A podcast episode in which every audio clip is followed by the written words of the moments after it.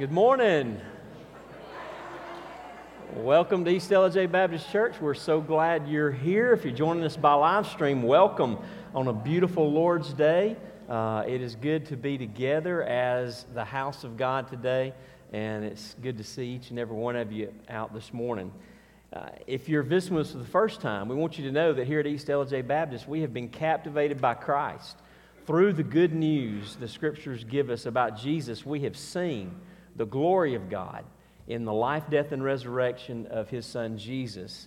Through Jesus, God has given us grace and mercy, love and forgiveness, and peace with him, all made possible through Christ. And so we have been captivated by him. We exist to spread our enjoyment of his beauty with our world, and we pray that you'll see his beauty today and be captivated by him as well.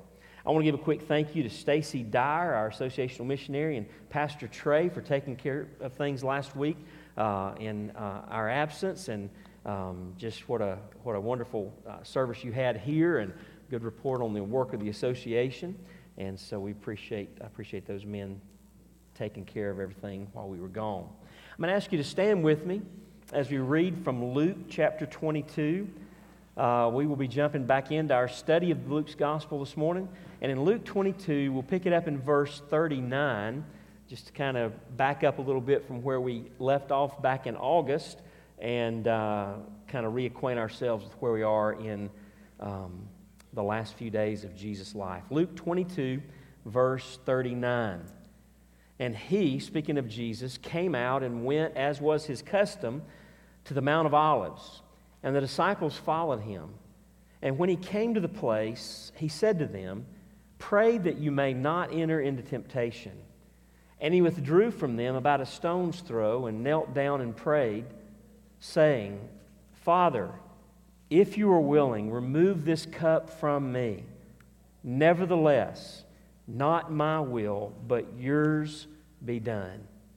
And there appeared to him an angel from heaven, strengthening him.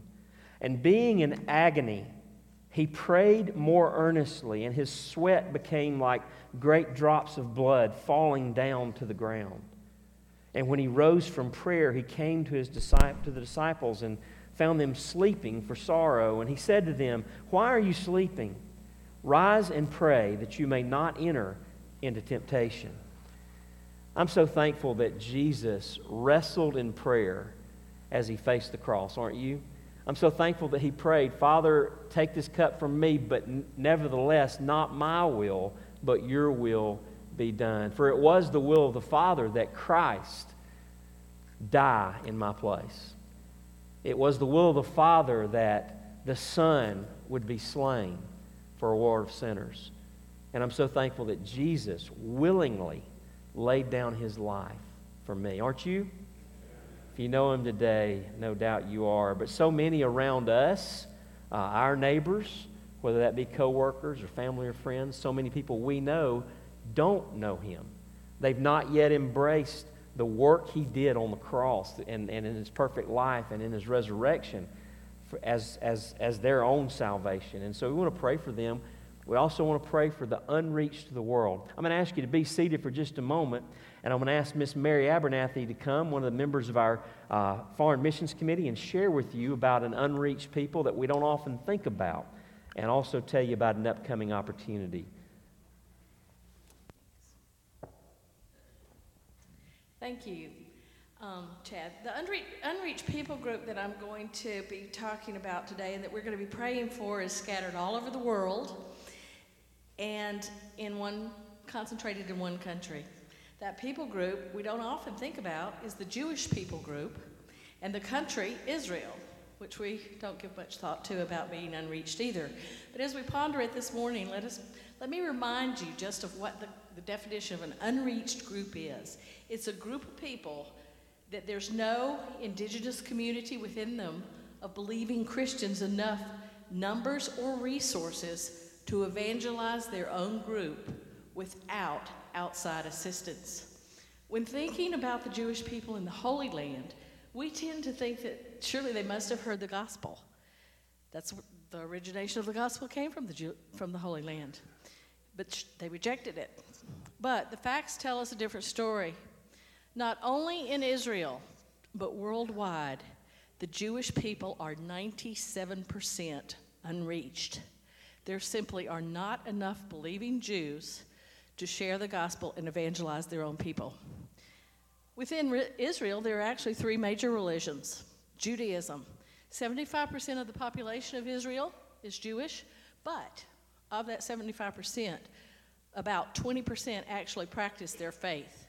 The remaining 80% have no regard for their heritage, they have no regard for God or their position in God's history. The second major religion in Israel is the Muslim religion, Islam. It makes up about 23% of the population, and most of the Muslims in Israel are practicing Sunnis. But the third major religion, and consider this this is a major religion, Christianity, consists that, that at less than 2% of the entire Jewish population, entire uh, population of Israel. But also realize that those who call themselves Christians in Israel are made up mostly of some sect of Catholicism. There's an unprecedented low number of those Jewish people or population of the people in Israel who actually believe that Jesus was the Lord and Savior and the sole source of salvation. This might come to an estimated between 20 to 40, on the outside, 60,000 people in a country that has 9,700,000 people in it. Additional facts that lead us to praying for Israel a lot of people in the Jewish people don't know this. A lot of us don't know that, know this. But in Israel today, both abortion and prostitution are legalized nationally. Also, in one of the largest cities, Tel Aviv, approximately 25% of the population within that city alone is LGBTQ identified. In the land that we refer to as the Holy Land, holy couldn't be further from the truth. And the actuality is that the population of Israel, the Jewish people, the Muslim people, and many of the Christian people are simply lost and unreached. As we pray for the unreached people in Israel today, the Jewish people, ponder what we as members of this church can do to actively become part of the outside assistance um, group. We can surely participate here, but one thing I would like for all of us to consider is would the Lord actually send you or me there? The scriptures tell us the harvest is great and the laborers are few. This year, both the Jewish celebration of Passover and our celebration of the resurrection occur in the same week. This provides each and every one of us an opportunity to talk to anyone Jewish about their faith. On Friday night, March 31st, at Victory Christian Center, we have a unique opportunity to learn about how Passover is celebrated. Light of Messiah Ministries, which is a worldwide evangelical mission to the Jewish people, will be presenting a Passover Seder program entitled Jewish Jesus in the Passover. This service depicts how Jesus, our Passover lamb, was prophesied in this ancient celebration. We're participating with other local churches to sponsor this event, and Chad will tell you more about that later, but everyone's invited to attend.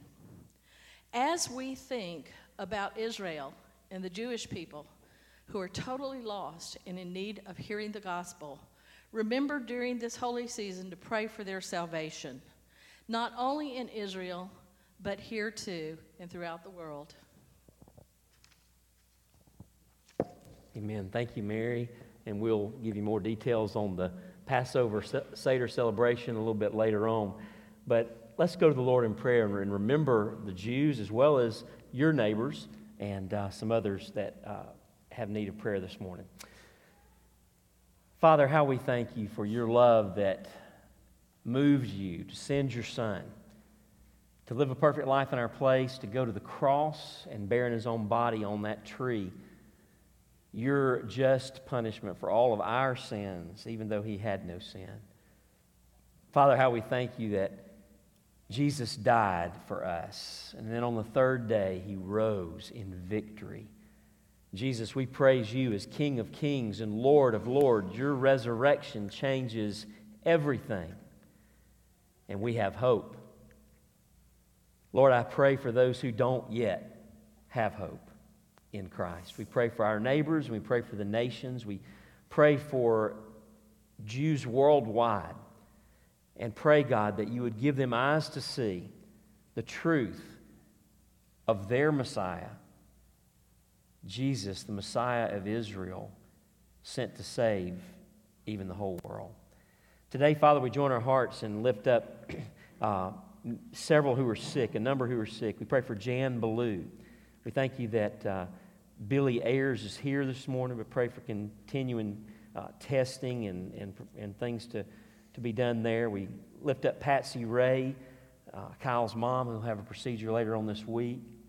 Continue to pray for Lana Weberg's recovery.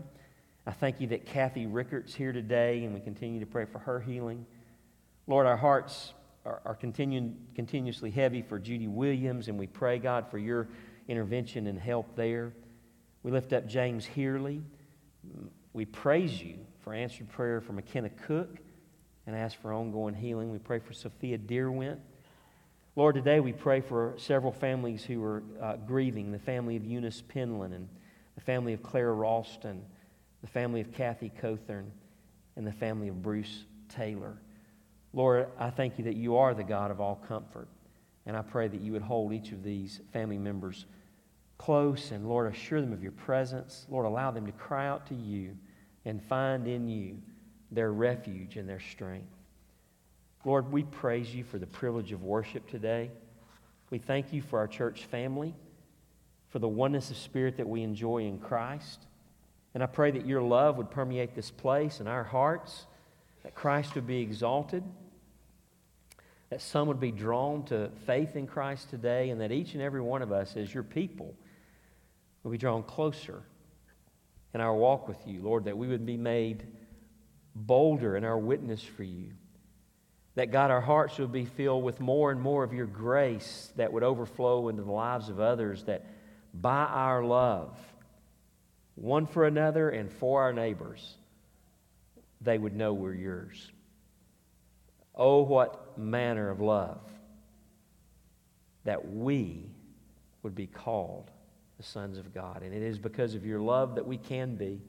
It is because of Jesus. And we praise you and thank you as we ask these things in his name. Amen.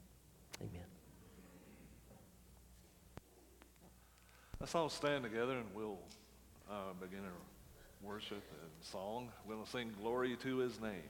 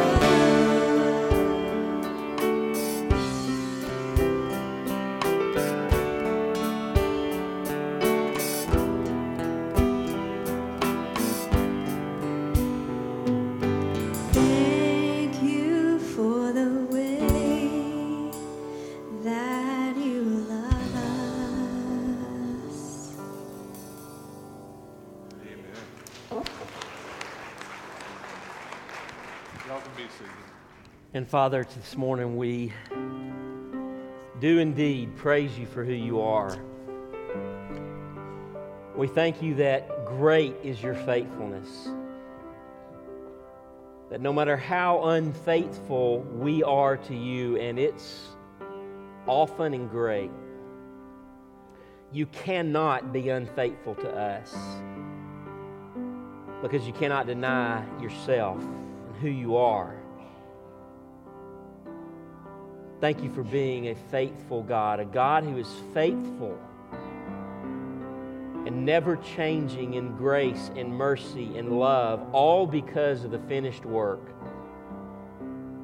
of His Son and our Savior, the Lord Jesus Christ. Thank you for the way that you love us. Thank you that today, if we know you, you are our faithful King. And today, with grateful hearts, we come praising you, wanting, Lord, to to see you more clearly, to understand your goodness and your grace and your love more deeply, to fall more in love with you, to be more surrendered to you in our daily living. Lord, our lives are all about you. At least they should be, for you alone are worthy. And so, God, help us as your people. Awaken our hearts, Father, through your word and by your Spirit. Even as we see Jesus and all that he's done for us more clearly, especially in these days leading up to the weekend of Good Friday and Easter, Lord, may we understand the love of God in Christ better than we ever have. And may we realize, because of the resurrection, the hope that is ours. And Father, today I pray for any who have yet to trust Christ that are under the sound of my voice and in this place or join us via live stream this morning. Father, may they see Jesus. And may his beauty and the goodness and love and mercy and grace that flows from the heart of the Father capture their hearts and save them today. Speak to us now, we ask. How we thank you for your word, the power of it. Give us ears to hear the very word of the living God.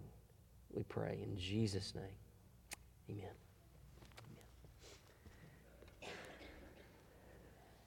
Will be dismissed to Children's Church. And if you're visiting with us today, if you'll just go out these doors and to the left, there'll be some folks out in the hallway down there to show you where to go. Turn with in your Bibles this morning to Luke chapter 22. Luke chapter 22. We read from that chapter earlier, but we're going to look at a passage a little bit uh, just right after where we were reading earlier this morning. Luke 22, we'll be looking at verses 47 to 53. Uh, if you have joined us in the last few months, um, you, you don't know because we've been kind of out of it for a while, but we have been in, I don't know, a couple years studying through the Gospel of Luke.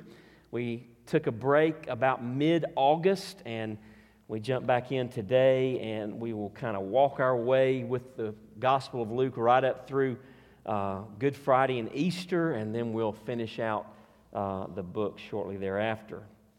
Luke chapter 22 is where we're reading from in just a moment. But let me ask you a question as we begin. Have you ever had a moment, maybe a season, when you felt like your whole world was crashing down all around you, or maybe you didn't just feel like it was, it really was. I have. I remember a time when all I could see was darkness. I didn't go blind. I'm not talking about physically, but with my heart. All I could see was darkness. Everything was just black. I felt like I was in a cave with no exit and no hope of ever finding a way out. God, who I knew well, and any hope that might be found in Him, it, it, He just seemed nowhere to be found. Some of you have been there recently. We've we've talked and we've prayed. Some of you are still in that place right now in this moment. And yet, I want you to know this morning, and what I want us to see from God's Word is that in spite of our circumstances, in spite of our feelings, in spite of our ability, our, our inability to see it, there is eternal hope in the hour of darkness. That's the title of today's message Eternal Hope in the Hour of Darkness. And here's the truth I want you to take home from Luke 22, verses 47 to 53. Even in the hour of darkness, when Satan is temporarily allowed to have his way, Jesus is in control and is fulfilling the Father's will even by laying down his life for the salvation of the world. That's what we're going to see in this account leading up to the crucifixion of Christ. And if it's true, if it was true there, then it's true in your life that there is eternal hope, even in the hour of darkness. Luke 22, verse 47. While he was still speaking, that's Jesus talking, and, and eh, just to put it back in context, we read the, the passage just prior to this earlier, but to remind you, while he was still speaking to his disciples about them falling asleep instead of praying to avoid temptation, that's what he's still speaking about. There came a crowd. Remember, they're, in, they're, they're there in the Garden of Gethsemane.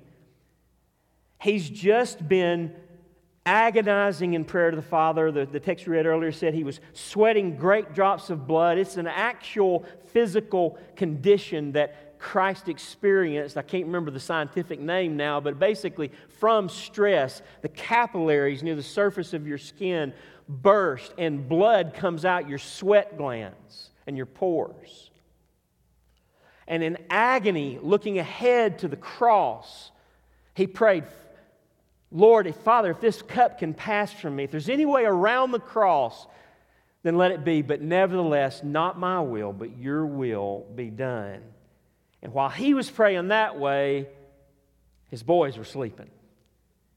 And he's just still talking to them about how they, they had fallen asleep. He, he, he's, he's, he's begging them to stay awake, to pray that they might not enter into temptation. And while he was still speaking, there came a crowd and the man called Judas, one of the twelve, was leading them.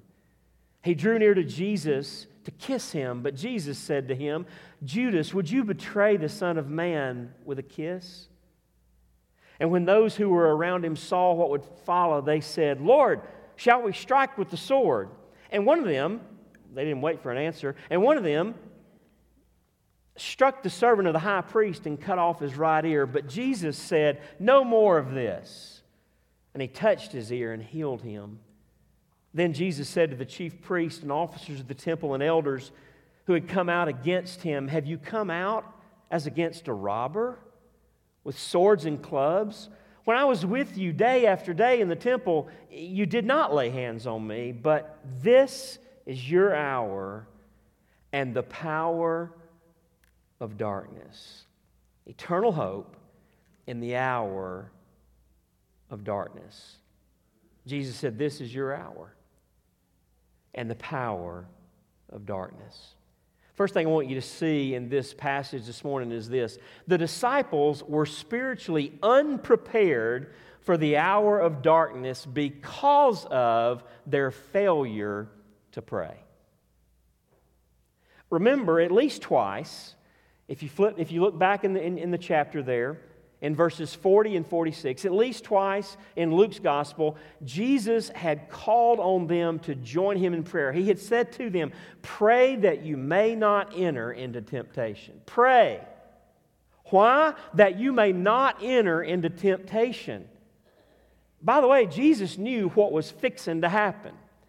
Jesus knew that while he was still speaking, a mob was going to come looking for him to arrest him.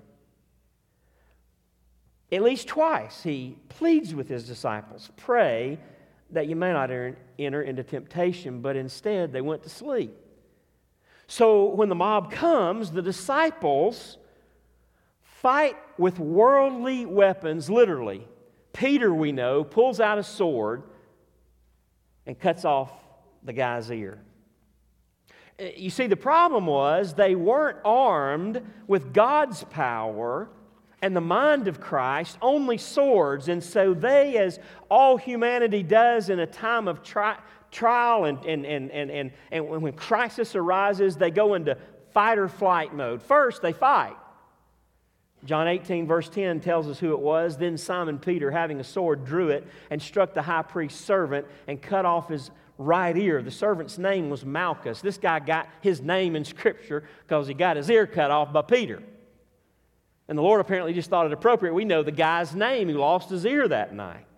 And, by the way, isn't it beautiful in the middle of all this chaos? They're there for Jesus, and Jesus stops the disciples and heals Malchus's ear, restores his ear, puts his ear back on, heals it all up with a touch of the Creator. But then, after all that's over, and Jesus is arrested, they, after fighting, they flee. Matthew 26, verse 56 says, Then all the disciples left him and fled. After they arrested Jesus, they're gone. They scatter. Uh, one of the Gospels tells us that, that one, of, uh, one of them almost got caught. Mark almost got caught. In fact, he had to leave his cloak and run home in his underwear because he just about got caught by one of the temple guards. Uh, you see, they were unprepared spiritually because of their failure to pray. It was this moment that Jesus had been pleading with them to be in prayer about. Pray that you may not enter, enter into temptation, and yet in the moment they fought with worldly weapons because they were not equipped spiritually for the battle before them. The only way to be prepared for the hour of darkness, which Jesus said this moment was the hour when darkness temporarily reigns and wreaks havoc in our lives, is to seek the Father's face and presence and power. And there's only one way to do it in prayer. In prayer. Secondly, this morning, I want you to see, though, as a contrast, Jesus is in this moment spiritually prepared for the hour of darkness because of his agonizing prayer. Because of his agonizing prayer. In John 18, verse 11, we know this to, it, it, we learn this to be certainly the case because Jesus says to Peter, who had just cut off the guy's ear, in John's account of that, he says to Peter, Put your sword in its sheath.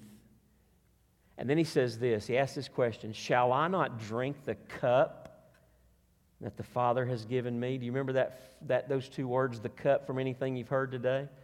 Well, we read it at the beginning of the service, Luke 22 42. There, just a few moments ago in the, in the Garden of Gethsemane, there, as he's sweating great drops of blood, he prayed, Father, if you are willing, remove this cup from me. Nevertheless, not my will, but yours be done. That's what he'd prayed. Father, I know what this cup is going to taste like, and it's going to be bad. Physical suffering like we can't even imagine. But for Jesus, perhaps the greatest suffering is when the Father turned his back on him as he hung on the cross because of my sin, because of your sin. The rejection and forsaking of the Father toward the Son, something we can't even fully comprehend. Father, if you're willing, remove this cup from me. Nevertheless, not my will, but your will be done. Hear me. Jesus was fully God and fully man. He was sinless. And yet, in the garden, and I don't pretend to understand it all, but what we know from the text is he was agonizing in prayer with his Father about what lay ahead, about that cup of the cross. He did not, in his humanity, he was dreading that. Thus the stress, thus the, the, the, the, the blood flowing out of his body. He was in a moment of, of, of if, if, if, you can if you will, human weakness. It wasn't sin where he was at. He was surrendered to the Father's will, and yet he was agonizing over what lay ahead. Well, how do you go from that to looking at Peter and saying, Shall I not drink the cup that the Father has given me, rebuking Peter and saying, Peter, put your sword away. I've got to go to the cross. Rather boldly and confidently and calmly. Because Jesus was spiritually prepared for the hour of darkness because he had been agonizing in prayer. Text tells us that he agonized in prayer and that an angel came and strengthened him. I don't, you say, what does that mean? I don't know. It just means what it says. Don't know exactly how, how uh, uh, Mr. Angel got it done, but somehow God the Father used this angel to strengthen God the Son and, and Jesus Christ. I don't, I don't understand how that all works, but that's what happened. So that by the time we get to this moment, this hour of darkness, where Satan and all his cronies are allowed to temporarily be in control for just a moment, a few hours, Jesus is ready to drink the cup. There's no more, remove this cup from me. It's Peter, how can I not drink the cup that the Father has for me? You see, the only way to be prepared for the hour of darkness, the hour when darkness temporarily reigns and wreaks havoc in our lives, is to seek the Father's face and presence and power in prayer. You say, Well, I'm not Jesus. No, you're not. And I'm glad you recognize that. And I'm sure not. I'm, I'm fully aware of that. But the principle still applies. That's why we're told in Ephesians 6 to put on the whole armor of God. And the way that, that uh, Ephesians 6 10 to 18 ends is, is a call to prayer. We're to take, yes, the truth of God's word and arm our minds and our hearts with His word the gospel armor of God, the truth about who, who Jesus is and all that He's done for us. We need to arm our hearts and minds with that, but then we must pray. This is a sword of the Spirit, but we must pray. We must find God's power. That's how, as Paul says at the beginning of that passage, we are, that, that's the only way in which we can stay strong in the power of His might. God's Word and crying out in His presence in prayer. The disciples were not spiritually prepared for the hour of darkness because of their failure to pray. Jesus, on the other hand, is spiritually prepared for the hour of darkness because of his agonizing prayer. But really, the main point of the passage before us in Luke 22 47 to 53 is the final point this morning, and that is this even in the hour of the limited authority of darkness, Jesus is in control, and the Father's plan of salvation is being accomplished. Even in the hour of the limited authority of darkness, Jesus is in control, and the Father's plan of salvation is being accomplished.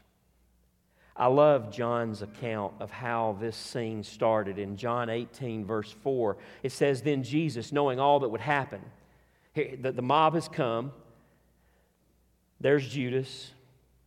Knowing all that would happen to him, came forward and said to them, Whom do you seek? They answered him, Jesus of Nazareth. Jesus said to them, I am he.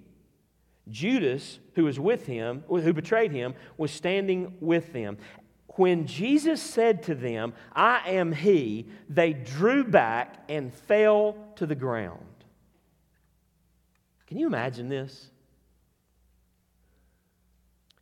Even in the hour of the limited authority of darkness, Jesus is in control. They said, Who are you here for? They said, or Jesus said, Who are you here for? They said, Jesus of Nazareth. All Jesus says is, I'm your guy. I am He. And literally, they physically recoil backward and fall to the ground. Why?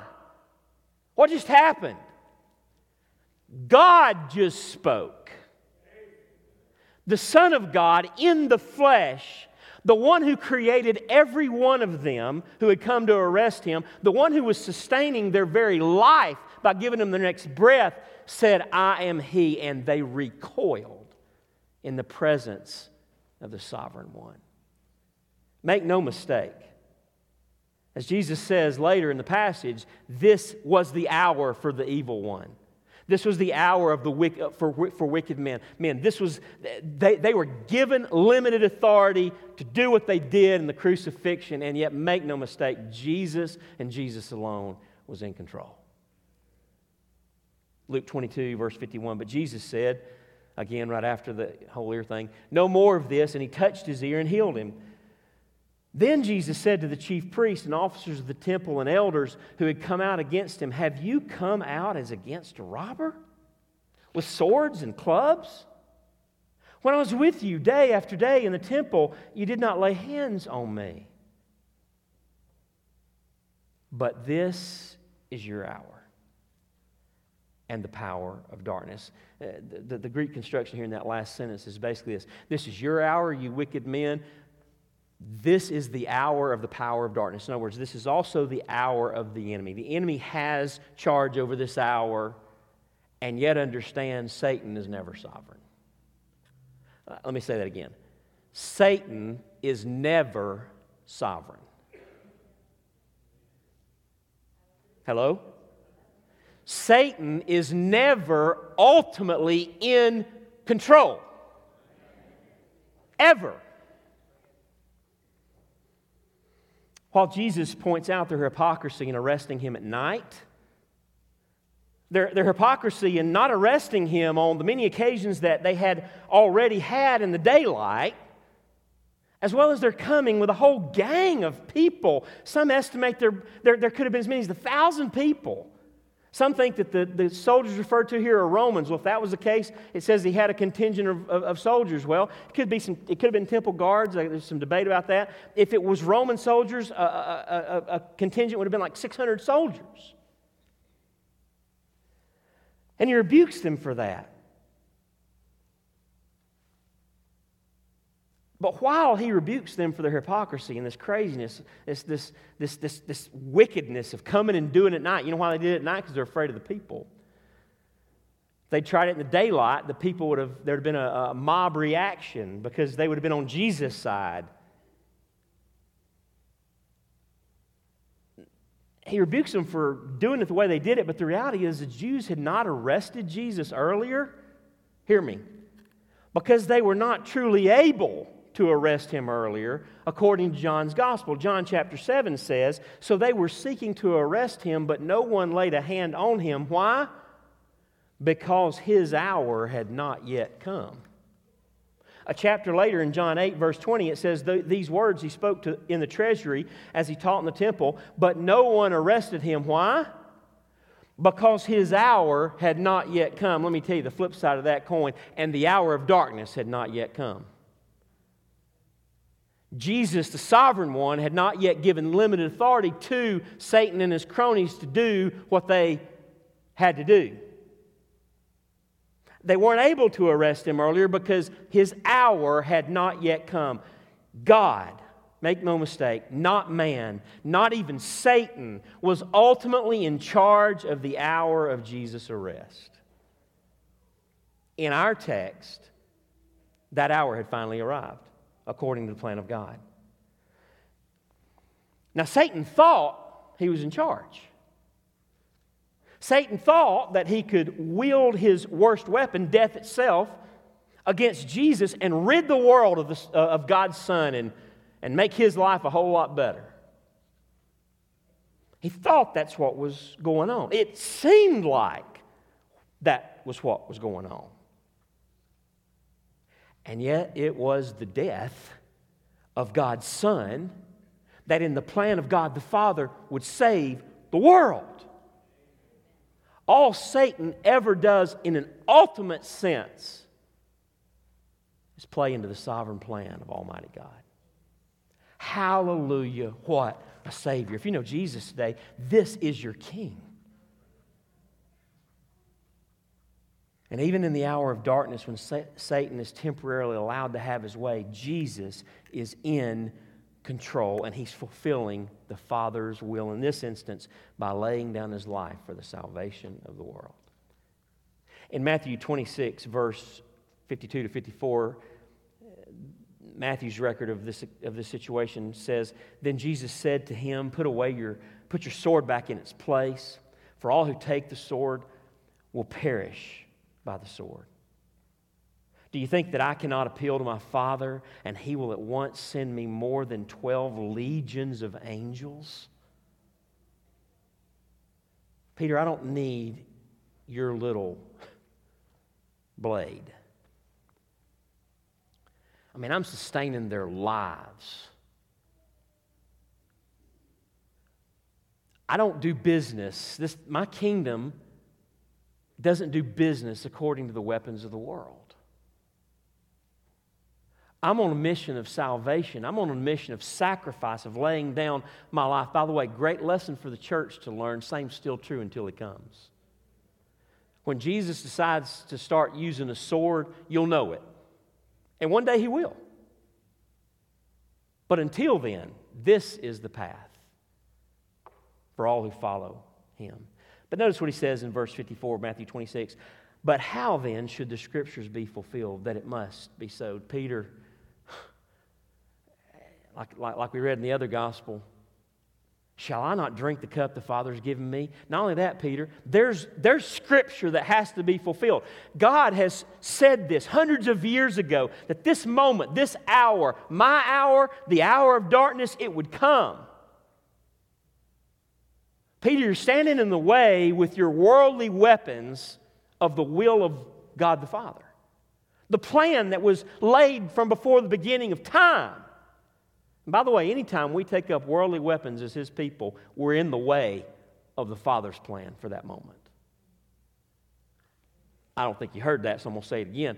Anytime we take up the world's weapon as the church and try to play by the world's rules and fight the world with the world's tools, we are in the way of the will of God as He would have it in and through our lives.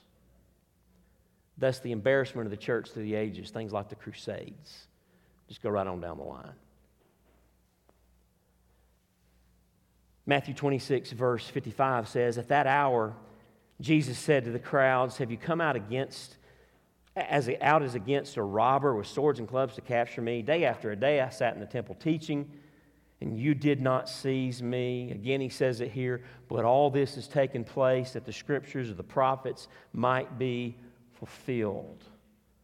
Matthew writing mainly to Jewish readers to show them that all that happened through the life of Christ, you, you, you, you can see this all throughout the, the Gospel of Matthew, he'll say that the scriptures might be fulfilled.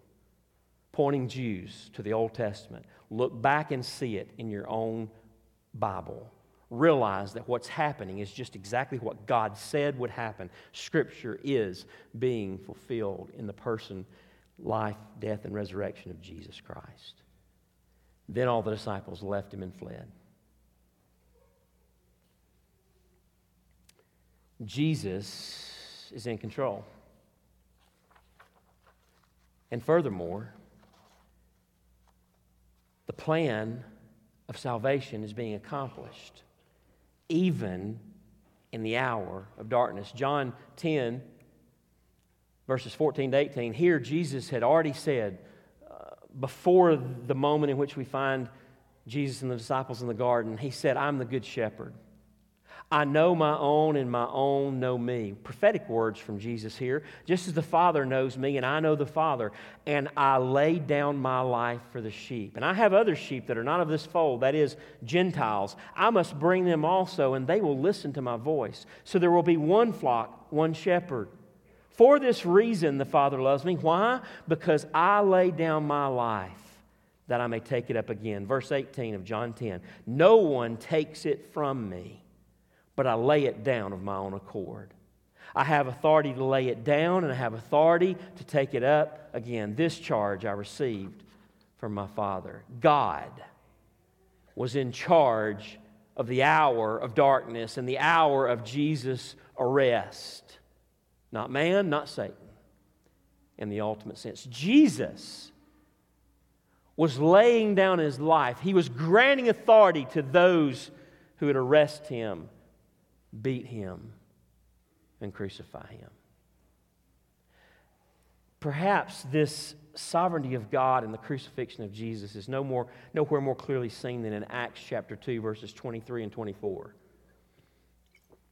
Anybody know what's going on in Acts chapter 2? All right. Everybody gets a zero on that quiz, but I'll tell you real quick.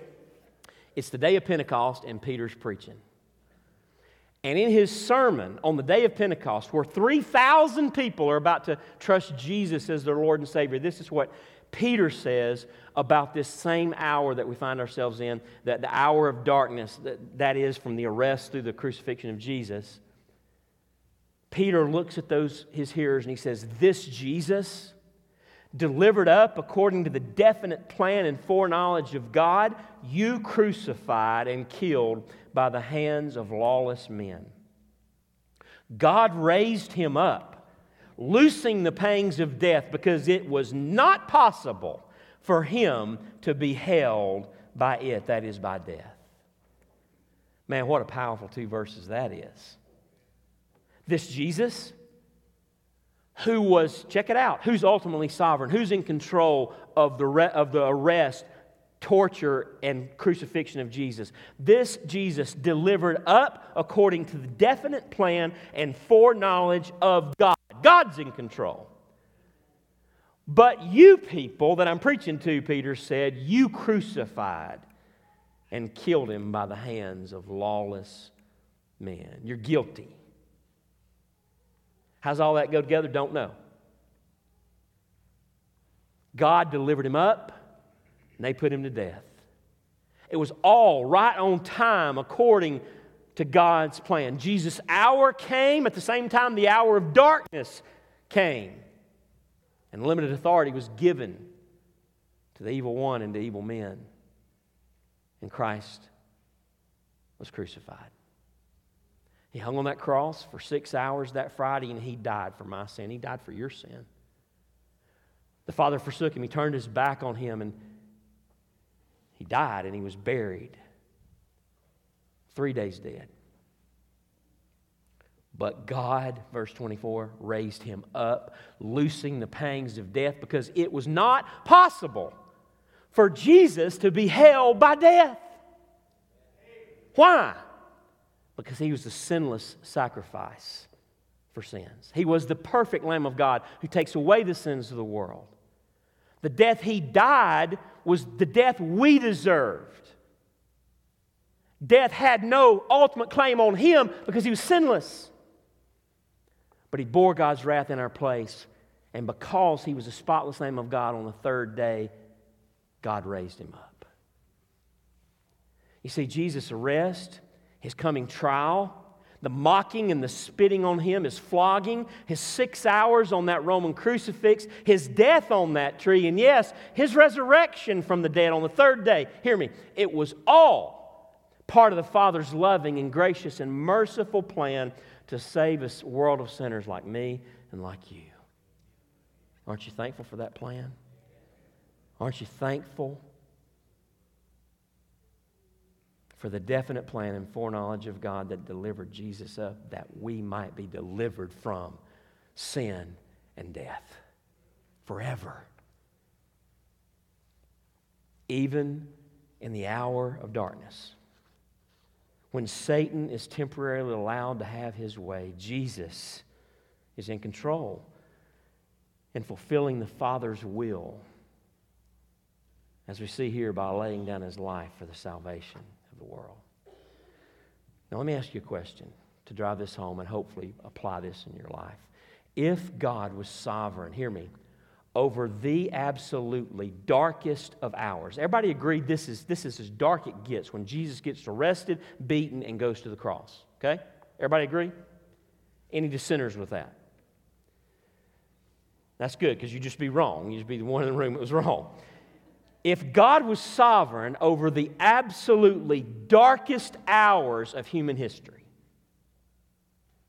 the darkest events ever to happen on planet Earth, the darkest of circumstances ever to be endured, is He not yet in control of the dark hours of my life? Oh, He is. Don't hear me minimizing your pain. Don't hear me minimizing your hurt, the confusion. It's all real. But if He was sovereign then, He's sovereign still. Romans 8 28 says, And we know that for those who love God, all things work together for good, for those who are called according to His purpose. Romans 8 goes on to say that nothing, and it gives a big list defining nothing. And it means, can I just tell you real quick, real, real deep here? It means nothing. In all of creation, from the heavens to the earth to anything under the earth, nothing can happen in our lives that will ever be able, nobody can ever happen to us. That we will ever be separated from the love of God that is in Christ Jesus our Lord. Why? Because Jesus died, he said it was finished. He was buried on the third day, he rose again and proved that, he was, that, it, that it was. He lives and rules and reigns over all things, and nothing can take away the love of God from you. Ever. Amen. Amen. You see, even in the darkest hour, our God and Savior reigns. I don't know what every one of you are facing. I know what some of you are facing. And it's dark. It's bad. It's painful. But even in the darkest hour, our God and Savior reigns. But not only that, he is working out God's plan of salvation. I don't mean in the same way that He was then, fixing to go to the cross to die to make it possible for men, women, boys, and girls to be saved, but hear me. In the Romans 8 sense, He's somehow working it all together for your good. We, we, we can't even understand the way God works. He's doing something for His glory through Christ in my life. Maybe it's in, in the life of somebody else. Maybe, maybe my pain, my suffering is going to result in the glory of Christ in some other life. I, we don't know. And here's the thing don't try to figure it all out. Trust Him. Here's the thing if He gave His own Son, Romans 8 also says, verse 32, if He gave His own Son for you, is that a big deal? Did that not prove how much you? I mean, uh, is, are, is there any question that the Father loves you? He gave His Son. If He gave His own Son for you, you know what the rest of that verse says? How will He not along, also along with Him freely give us all things? Now, that doesn't mean He's a genie in the bottle that you get to tell what you want and He gives you three wishes. No, it just means He's a good, good Father, Jason. And he's going to give you good stuff even when it don't seem good even when it feel good even when you can't figure out how in this world or lifetime it could ever be for good. He's god i'm not.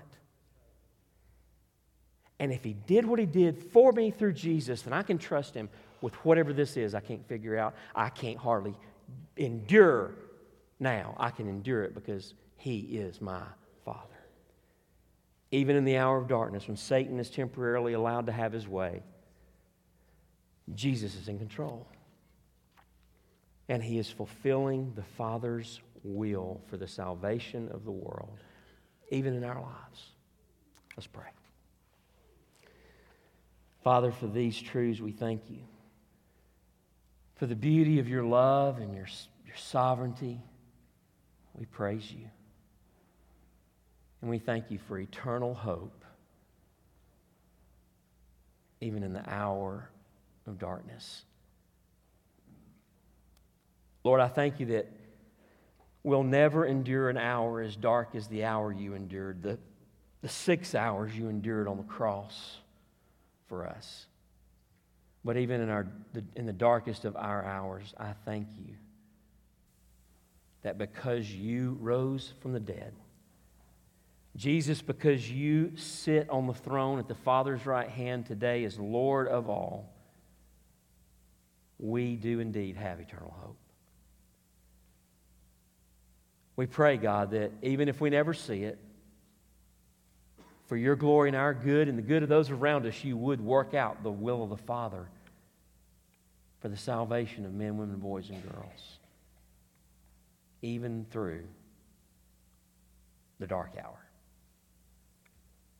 And God, may we just, may we trust you in that hour. May we abide there. May we not seek to flee from the, the, the, the moment you have us in so that your name might be honored. May we not turn to sin. May we not turn to uh, some kind of comfort other than you, Father, in the dark hour. May we trust you. Cry out to you in prayer, even as Jesus did. May we, as your people, be prepared and sustained by prayer. Prepared for the suffering, sustained in the middle of suffering through agonizing prayer.